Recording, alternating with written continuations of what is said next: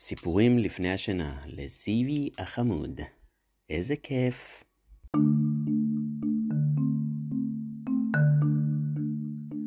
פרק שלישי, מפלצת מתכת.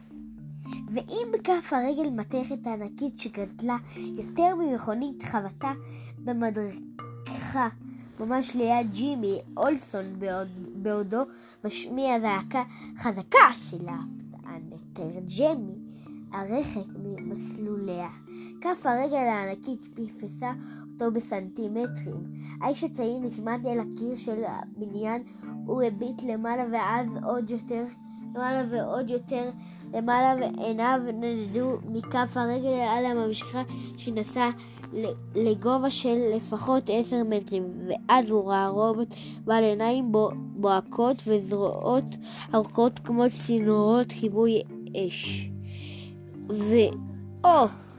לחש ג'ימי בהפתעה מהומה רק רגעים ספורים קודם לכן הלך הצלם הצעיר של דילי פלנט לתומו ברחוב הוא היה בדרכו לפגוש את קלארק קנט בבניין מעבדות סטארק שבהם התבצעו מחקרים טכנולוגיים מדעיים מתקדמים המדענים החכמים ביותר מרחבי העולם עבדו בסטארק הם יצרו שם פלאים מדעיים ורפואיים לתולעת פני האדם בכל מקום. ג'ימי היה נרגש לקראת המשימה הזאת, עמדו להתיר לו לצלם את התמונות של המטאורים שהובאו לכדור הארץ ממאדים באמצעות בשישיות חלל החיצון. העולם, אולם בינתיים המטאורים יצטרכו לחכות ברגע שהרובוט הענק הופיע ברחוב נגע ג'ימי בכפתור על השעון היד המיוחד שלו, סופרמן נתן לו אותו. הכפתור הפעיל אותו אות הסכנה על קולי שרק סופרמן יכול היה לשמוע. קליק קליק ג'ימי החל לצלם תמונות של הרובוט ברגע הראשון. המפלצת מתכת לא שמה לב 21 מטרים למעלה הראש המסיבי שלה הסתובב אנה ואנה נראה היה שהוא מחפש משהו, ג'ימי המשיך לצלם תמונות קליק קליק. לפתע בעת שהוא הביט בעיני המצלמה ראה ג'ימי את עיני הערכות הענקיות של המפלצת לוטשות במבט עד שהוא הוריד את המצלמה מפניו. פתאום התחיות של הרבתות כבר הגיע.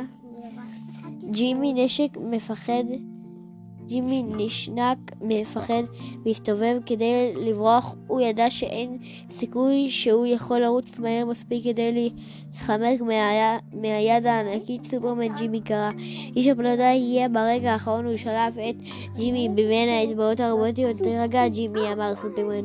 הוא הטיס את העיתונאי הצעיר למעלה את השמיים הרחק מהרובוט אתה בטוח כעת, תודה סופרמן ג'ים ג'ם ג'ימי בהקלה, אני לא יודע מדוע, אבל נראה לי שהדלי הברגים הגדול הזה חיפש אותי. אמ, אמר סופרמן בזמן שחשב אני טועה, מדוע אין לי מושג, אמר ג'ימי, מושך בכתפיו.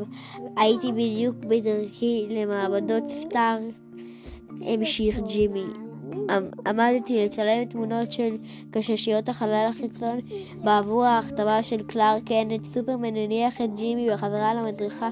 קודם לואיס לין התקפה וכעת אתה אמר סופרמן. האם גברת לין בסדר? שאל ג'ימי. היא בסדר, ג'ימי אמר. סופרמן הוא שפשף את סנדרו, משהו מוזר מתרחש, אני אהיה חייב לפצח את זה, אבל קודם לכן אני חייב לעצור את הרובוט הזה לפני ש... שמישהו ייפגע. לפני שג'ימי יכול היה לשאול שאלה נוספת, נסק סופרמן במהירות עצומה, ווש! הצלם הרים את המצלמה שלו עקב אחר איש הפלדה דרך העינית, הוא הביט וצילם בעט בעת שהגיבור על התעופף אל עבר הרובוט הענק מוטי שמאיץ בלי להתעכב חורר סופרמן לצד ראש המתכת של רובוט ואז הפגיע, הפגיע את דרכו מצדו השני של הראש. קפאנג! רק אז עצר סופרמן כדי לבחן את התוצאות המתקפה שלו. מפלצת המתכת הענקית עצרה במקומה העשן וניצוצות שלו עלו, עלו מהחורים שבראשו הבוהק הירוק והמפחיד שבעיניו קבע, ואז כמו עץ אדיר שנקרע תחל... החל הרובוט ליפול, סופרמן היה שם כדי לתפוס אותו בעדינות ולהניח אותו ברחוב כדי שהוא לא יגרום נזק נוסף. ג'ימי עדיין צילם תמונות כשהוא ראה את סופרמן מרים בפתאומיות את ראשו ומקשיב, הוא ידע שהאיש הפלטה שמע משהו ברגע הבא, סופרמן נעלם. טום! הוא התעופף הרחק משם במהירות אדירה, וואו, לחש ג'ימי.